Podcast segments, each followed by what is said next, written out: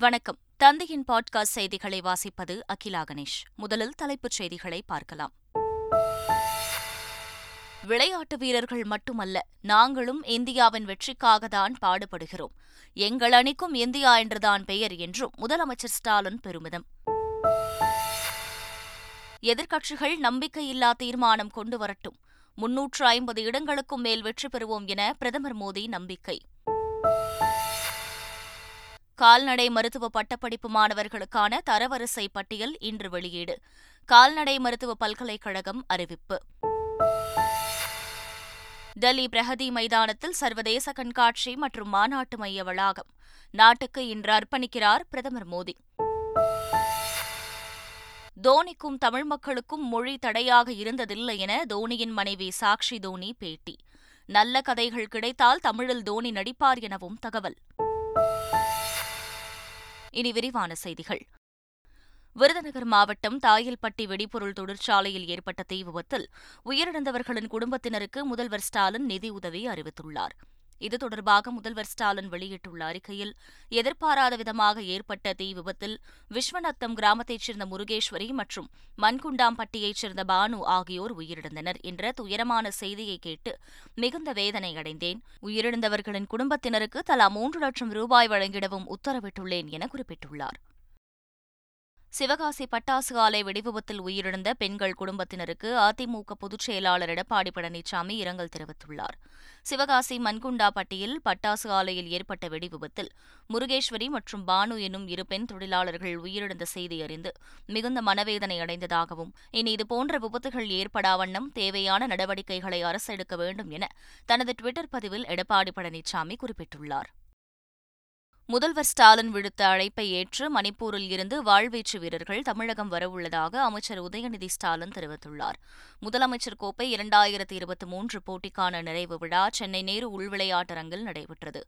வெற்றி பெற்ற வீரர்களுக்கு முதலமைச்சர் மு ஸ்டாலின் பரிசுத் தொகை மற்றும் சான்றிதழ்களை வழங்கினார். விளையாட்டுத்துறையின் செயல்பாடுகளை பார்க்கும்போது பெருமையாக இருக்கிறது என்றும் விளையாட்டு வீரர்களோடு அமைச்சர் உதயநிதி எப்போதும் இருக்கிறார் என்றும் முதல்வர் ஸ்டாலின் தெரிவித்துள்ளார். முதலமைச்சர் கோப்பை நிறைவு விழாவில் பேசிய அவர் தமிழகத்தின் தொன்மையான விளையாட்டுகள் மீட்கப்பட்டுள்ளதாக தெரிவித்தார். விளையாட்டுத்துறையின் செயல்பாடுகளை பார்க்கும்போது பெருமையாக இருக்கிறது. நாள்தோறும் ஏராளமான போட்டிகள் நடைபெற்று வருகின்றன. எப்பொழுது பார்த்தாலும் விளையாட்டு வீரர்களோடு அமைச்சர் உதயநிதி அவர்கள் இருக்கிறார். விளையாட்டு துறையால் அமைச்சர் பெருமை அடைவதும் அமைச்சர் உதயநிதியால் விளையாட்டுத்துறை சிறப்படைவுமான காட்சிகளை நான் காண்கின்றேன். விளையாட்டு வீரர்கள் மட்டுமல்ல நாங்களும் இந்தியாவின் வெற்றிக்காக தான் பாடுபடுகிறோம் என்றும் தங்கள் அணிக்கும் இந்தியா என்றுதான் பெயர் என்றும் முதலமைச்சர் ஸ்டாலின் தெரிவித்தார். விளையாட்டு வீரர்கள் நீங்க மட்டுமல்ல இந்தியாவுக்காகத்தான் நாங்களும் பாடுபடுகிறோம். எங்கள் அணியும் இந்தியா அணிதான். அந்த வெற்றிக்காகத்தான் நாங்களும் ஒருங்கிணைந்து டீம் ஸ்பிரிட்டோடு பாடுபடுகிறோம். சென்னை கோயம்பேடு பேருந்து நிலையத்திற்கு வெடிகுண்டு மிரட்டல் விடுத்த நபர் கைது செய்யப்பட்டுள்ளார். தனிப்படை அமைத்து குற்றவாளியை தேடி வந்த போலீசார் திருவண்ணாமலை மாவட்டம் செங்கத்தைச் சேர்ந்த முருகன் என்பவரை கைது செய்தனர். விசாரணையில் கோயம்பேடு பகுதியில் தங்கி கூலி வேலை செய்து வந்த முருகன் கீழே கிடந்த செல்போனை எடுத்து மதுபோதையில் வெடிகுண்டு மிரட்டல் விடுத்தது தெரியவந்துள்ளது. இரண்டாயிரத்து இருபத்தி நான்கு நாடாளுமன்ற தேர்தலில் மதச்சார்பற்ற ஜனதா தளம் தனித்து போட்டியிடும் என அக்கட்சியின் தலைவரும் முன்னாள் பிரதமருமான தேவகவுடா தெரிவித்துள்ளார்.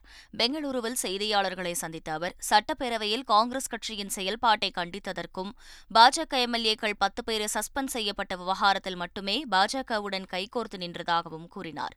வரும் இரண்டாயிரத்து இருபத்தி நான்கு நாடாளுமன்ற தேர்தலில் மதச்சார்பற்ற ஜனதா தளம் தனித்து போட்டியிடும் என கூறினார். மணிப்பூர் விவகாரம் குறித்து விவாதிக்க அரசுக்கு எந்த அச்சமும் இல்லை என மக்களவையில் உள்துறை அமைச்சர் அமித்ஷா தெரிவித்துள்ளார். மக்களவையில் எதிர்க்கட்சி உறுப்பினர்கள் மணிப்பூர் விவகாரத்தை முன்வைத்து கடும் முழக்கங்களை எழுப்பிக் கொண்டிருந்தனர். அப்போது குறுக்கிட்ட அமித்ஷா அவையில் முழக்கங்களை எழுப்பிக் கொண்டிருப்பவர்களுக்கு தலித்துகளின் மீதோ பெண்களின் நலன் மீதோ அக்கறை இல்லை என்றார். மணிப்பூர் விவகாரத்தில் மறைப்பதற்கு எதுவும் இல்லை என தெரிவித்த அமித்ஷா இதுகுறித்து விவாதிக்க அரசுக்கு எவ்விதமான அச்சமும் இல்லை என குறிப்பிட்டார். தமிழகத்தில் மீனவர் படுகர் உள்ளிட்ட சமூகத்தினரை பழங்குடியினர் பட்டியலில் சேர்க்க வேண்டும் என மத்திய அரசுக்கு அதிமுக எம்பி தம்பிதுரை கோரிக்கை விடுத்தார். மாநிலங்களவையில் சத்தீஸ்கர் மாநிலத்தில் மேலும் சில சமூகத்தினரை பழங்குடியினர் பட்டியலில் சேர்க்க வகை செய்யும் மசோதா மீது விவாதம் நடைபெற்றது. அப்போது பேசிய தம்பிதுரை பல்வேறு மாநிலங்களின் கோரிக்கையை பரிசீலித்து ஒருங்கிணைந்த ஒரே மசோதாவாக கொண்டுவர வேண்டும் என கேட்டுக்கொண்டார். தமிழகத்தில் மீனவர் படுகர் வால்மீகி போயர் உள்ளிட்ட சமூகத்தினரையும் பழங்குடியினர் பட்டியலில் சேர்க்க வேண்டும் எனவும் அவர் கோரிக்கை விடுத்தார். கடந்த இரண்டாயிரத்து பதினெட்டாம் ஆண்டுக்கு பிறகு புதுச்சேரிக்கு மாநில அந்தஸ்து கோரி எந்த தீர்மானமும் வரவில்லை என நாடாளுமன்றத்தில் மத்திய அரசு தெரிவித்துள்ளது. இதுகுறித்து மக்களவை உறுப்பினர் சுப்பராயன் எழுப்பிய கேள்விக்கு பதிலளித்துள்ள மத்திய உள்துறை இணையமைச்சர் நித்யானந்த் ராய் புதுச்சேரிக்கு மாநில அந்தஸ்து கோரி அவ்வப்போது அம்மாநில சட்டமன்றம் தீர்மானங்களை இயற்றியிருப்பதாகவும் இதுகுறித்து நாடாளுமன்ற நிலைக்குழு பரிந்துரை செய்திருப்பதாகவும் கூறினார். மணிப்பூர் விவகாரத்தில் அரசுக்கு எதிராக நம்பிக்கையில்லா தீர்மானம் கொண்டுவர எதிர்க்கட்சிகள் முடிவு செய்துள்ளன. மணிப்பூர் வன்முறை தொடர்பாக நாடாளுமன்றத்தில் பிரதமர் மோடி விளக்கம் அளிக்க வலியுறுத்தி கடந்த நான்கு நாட்களாக அவையை எதிர்க்கட்சிகள் முடக்கி வருகின்றன. இந்த விவகாரத்தில் அடுத்த கட்ட நடவடிக்கைகள் குறித்து எதிர்க்கட்சிகள் மல்லிகார்ஜுன கார்கே தலைமையில் ஆலோசனை மேற்கொண்டன. மணிப்பூர் விவகாரத்தில் பிரதமர் விளக்கம் அளிக்கவும் அரசுக்கு எதிராக நம்பிக்கையில்லா தீர்மானம் கொண்டுவருவது குறித்தும் ஆலோசிக்கப்பட்டது. இதில் நம்பிக்கையில்லா தீர்மானம் கொண்டுவர முடிவு செய்துள்ளதாக தகவல் வெளியாகியுள்ளது. உள்ளது. எதிர்க்கட்சிகளின் நம்பிக்கையில்லா தீர்மானம் குறித்து கருத்து தெரிவித்துள்ள பிரதமர் மோடி இம்முறை முன்னூற்று ஐம்பது இடங்களுக்கும் மேல் வெற்றி பெறுவோம் என குறிப்பிட்டார். பாஜக நாடாளுமன்ற கட்சிக்குழு கூட்டத்தில் உரையாற்றிய பிரதமர் மோடி தமது ஆட்சிக் காலத்தில் எதிர்க்கட்சிகள் கொண்டு வந்த நம்பிக்கையில்லா தீர்மானத்தின் போது முதலாவது ஆட்சிக் காலத்தை விட இரண்டாவது ஆட்சிக் காலத்தில் கூடுதல் இடங்களில் வெற்றி பெற்றதாக குறிப்பிட்டார். எதிர்க்கட்சிகள் நம்பிக்கையில்லா தீர்மானம் கொண்டுவரட்டும் என தெரிவித்த பிரதமர் இம்முறை முன்னூற்று ஐம்பது இடங்களுக்கும் மேல் வெற்றி பெறுவோம் என குறிப்பிட்டார். பிரதமர் மோடி மணிப்பூர் குறித்து பேசாமல் கிழக்கிந்திய கம்பெனி குறித்து பேசிக் கொண்டிருப்பதாக மாநிலங்களவை எதிர்க்கட்சித் தலைவர் மல்லிகார்ஜுன கார்கே குற்றம் சாட்டினார்.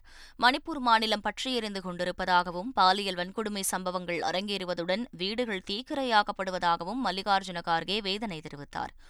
மணிப்பூர் குறித்து தான் பேசிக் கொண்டிருக்கும்போது கிழக்கிந்திய கம்பெனி குறித்து மோடி பேசியுள்ளதாக விமர்சித்தார். மணிப்பூரில் அமைதியை மீட்டெடுப்போம் என்று ராகுல் காந்தி கூறியுள்ளார். இதுகுறித்து அவர் வெளியிட்டுள்ள சமூக வலைதள பதிவில் பிரதமர் மோடி அவர்களே நீங்கள் எங்களை எப்படி வேண்டுமானாலும் அழைத்துக் கொள்ளுங்கள் நாங்கள் மணிப்பூருக்கு உதவி செய்வோம் அங்குள்ள பெண்கள் சிறுமிகளின் கண்ணீரை துடைப்போம் எனவும் குறிப்பிட்டுள்ளார். மணிப்பூர் மக்களிடம் அமைதியையும் அன்பையையும் மீண்டும் கொண்டு வருவோம் என்றும் இந்தியாவின் சிந்தனையை மணிப்பூரில் மீண்டும் உருவாக்குவோம் என்றும் அந்த பதிவில் ராகுல் காந்தி குறிப்பிட்டுள்ளார். தமிழகத்தில் அரசு போக்குவரத்து கழகங்களில் எண்ணூற்று பனிரண்டு ஓட்டுநர் மற்றும் நடத்துனர் பணியிடங்களை நிரப்ப தமிழக அரசு அரசாணை வெளியிட்டுள்ளது. முதற்கட்டமாக கும்பகோணம் கோட்டத்திற்கு நூற்று எழுபத்து நான்கு பேர் சேலம் கோட்டத்திற்கு இருநூற்று ஐம்பத்து நான்கு பேர் கோயம்புத்தூருக்கு அறுபது பேர் மதுரைக்கு நூற்று முப்பத்து ஆறு பேர் திருநெல்வேலிக்கு நூற்று எண்பத்தி எட்டு பேர் என மொத்தம் எண்ணூற்று பனிரண்டு ஓட்டுநர் மற்றும் நடத்துனர் பணியிடங்களை நிரப்ப தமிழக அரசு அரசாணை வெளியிட்டுள்ளது. ரஜினியின் ட்ரெய்லர் படத்தின் மூன்றாவது பாடல் இன்று மாலை ஆறு மணிக்கு வெளியாகிறது. நெல்சன் இயக்கத்தில் ரஜினி மோகன்லால் சிவராஜ்குமார் தமன்னா உட்பட மிகப்பெரிய நட்சத்திர பட்டாளத்துடன் உருவாகியுள்ள ஜெயிலர் படம் ஆகஸ்ட் பத்தாம் தேதி வெளியாகிறது. இதனை முன்னிட்டு அனிருத் இசையில் ஏற்கனவே வெளியான கவாலா ஹுக்கும் பாடல்கள் ரசிகர்களை வெகுவாக கவர்ந்த நிலையில் ஜுஜுபி என்ற தலைப்பில் அடுத்த பாடல் வெளியாகிறது. இந்த பாடலை சூப்பர் சுப்பு எழுத பிரபல பாடகி தி பாடியுள்ளார். என்எல்சிக்கு நிலம் அளித்தவர்களோடு கடலூர் ஆட்சியர் நடத்திய பேச்சுவார்த்தை தோல்வியில் முடிந்துள்ளது. இரண்டாயிரத்து ஆறாம் ஆண்டு என்எல்சிக்கு நிலம் அளித்தவர்கள் தற்போதைய நிலவரப்படி கூடுதல் இழப்பீடு கோரி நிலத்தை ஒப்படைக்க மறுத்து போராட்டத்தில் ஈடுபட்டு வருகின்றனர். இதையடுத்து இந்த விவகாரம் தொடர்பாக நிலம் அளித்தவர்களோடு கடலூர் மாவட்ட ஆட்சியர் தலைமையில் பேச்சுவார்த்தை நடைபெற்றது. ஆனால் இதில் எந்த உடன்பாடும் எட்டப்படவில்லை. புதுச்சேரி அரசு பள்ளி மாணவர்களுக்கு மருத்துவ படிப்பில் பத்து சதவீதம் உள்ஒதுக்கீடு வழங்க முதல்வர் ரங்கசாமி தலைமையிலான அமைச்சரவை ஒப்புதல் அளித்துள்ளது. மேலும் ஒன்றாம் வகுப்பு முதல் பனிரெண்டாம் வகுப்பு வரை தொடர்ச்சியாக அரசு பள்ளிகளில் படித்த மாணவர்களுக்கு மட்டும் இந்த இடஒதுக்கீடு கிடைக்கும் வகையில் முடிவெடுக்கப்பட்டு அதற்கான கோப்புகள் துணைநிலை ஆளுநர் தமிழிசை சவுந்தரராஜனுக்கு அனுப்பப்பட்டுள்ளன.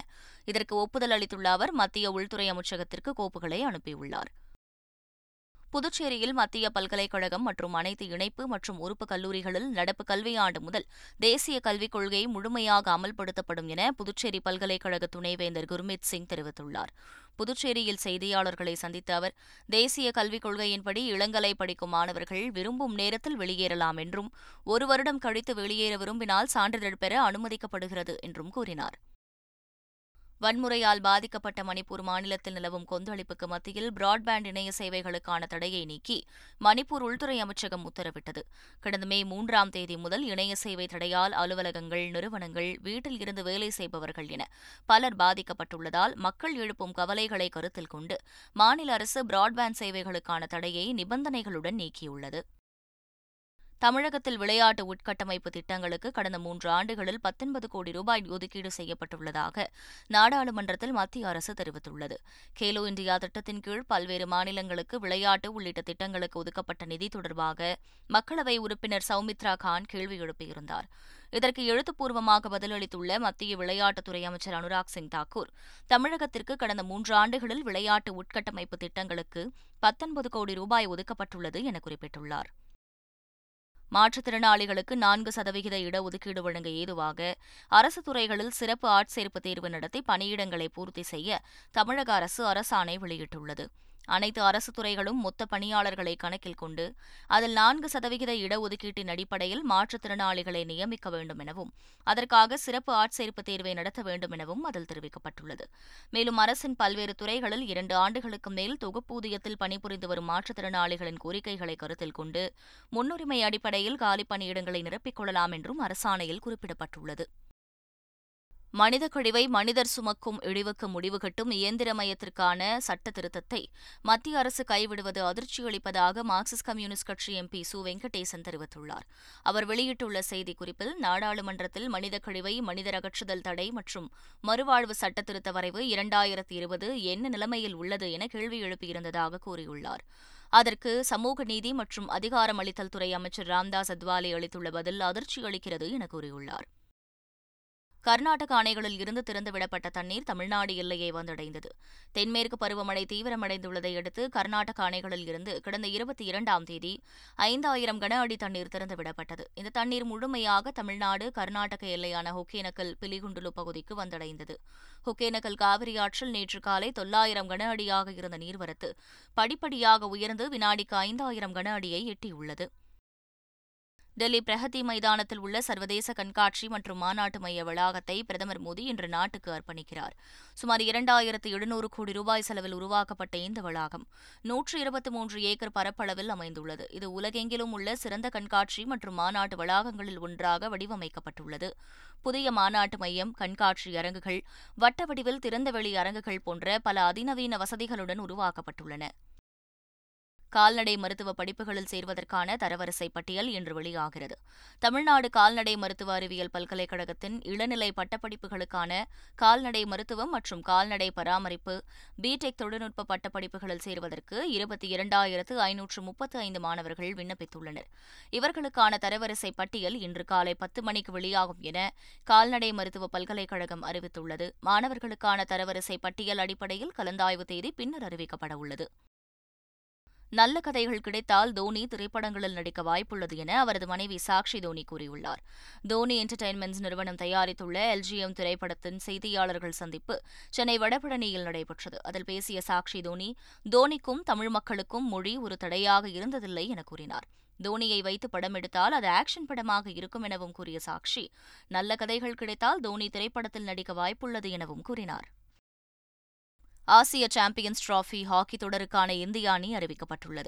சென்னையில் அடுத்த மாதம் மூன்றாம் தேதி ஆசிய சாம்பியன்ஸ் டிராஃபி ஹாக்கி தொடர் தொடங்க உள்ளது. எழும்பூரில் உள்ள மேயர் ராதாகிருஷ்ணன் மைதானத்தில் நடைபெறவுள்ள இந்த தொடரில் இந்தியா பாகிஸ்தான் தென்கொரியா உள்ளிட்ட ஆறு அணிகள் பங்கேற்கின்றன. இந்நிலையில் இந்த தொடருக்கு ஹர்மன்பிரீத் சிங் தலைமையிலான பதினெட்டு பேர் கொண்ட இந்திய அணியை ஹாக்கி சம்மேளனம் அறிவித்துள்ளது. இந்திய அணியில் தமிழகத்தைச் சேர்ந்த அரியலூர் மாவட்ட வீரர் கார்த்தி இடம்பெற்றுள்ளார். கோல்கீப்பர்களாக ஸ்ரீஜேஷ் கிருஷன் பகதூர் பதக் இடம்பெற்றுள்ளனர். ஐசிசி விதிகளை மீறியதாக இந்திய மகளிர் கிரிக்கெட் அணியின் கேப்டன் ஹர்மன்பிரீத் கவுருக்கு இரண்டு சர்வதேச போட்டிகளில் விளையாட தடை விதிக்கப்பட்டுள்ளது. கடந்த சனிக்கிழமை இந்தியா வங்கதேச மகளிர் அணிகள் மோதிய கடைசி ஒருநாள் போட்டி சமனில் முடிந்தது. இந்த போட்டியில் இந்திய மகளிர் அணியின் கேப்டன் ஹர்மன்பிரீத் கவுர் எல்பிடபிள்யூ முறையில் சர்ச்சைக்குரிய வகையில் ஆட்டமிழந்தார். அப்போது ஆத்திரத்தில் ஸ்டம்பை பேட்டால் தாக்கிய கவுர் நடுவரையும் விமர்சித்து சென்றார். போட்டி முடிந்த பிறகும் நடுவரை கவுர் விமர்சித்தார். இந்நிலையில் ஐசிசி விதிகளை மீறியதாக கவுருக்கு இரண்டு சர்வதேச போட்டிகளில் விளையாட தடையும் போட்டி கட்டணத்தில் எழுபத்தைந்து சதவீதம் அபராதம் விதித்தும் ஐசிசி நடவடிக்கை எடுத்துள்ளது. மீண்டும் தலைப்புச் செய்திகள்.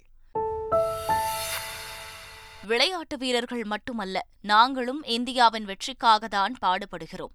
எங்கள் அணிக்கும் இந்தியா என்றுதான் பெயர் என்றும் முதலமைச்சர் ஸ்டாலின் பெருமிதம். எதிர்க்கட்சிகள் நம்பிக்கையில்லா தீர்மானம் கொண்டு வரட்டும். முன்னூற்று ஐம்பது இடங்களுக்கும் மேல் வெற்றி பெறுவோம் என பிரதமர் மோடி நம்பிக்கை. கால்நடை மருத்துவ பட்டப்படிப்பு மாணவர்களுக்கான தரவரிசை பட்டியல் இன்று வெளியீடு.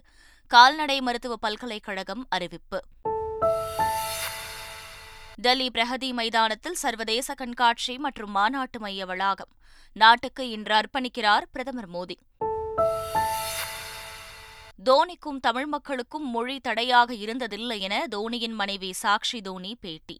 நல்ல கதைகள் கிடைத்தால் தமிழில் தோனி நடிப்பார் எனவும் தகவல். இத்துடன் செய்திகள் நிறைவடைகின்றன. வணக்கம்.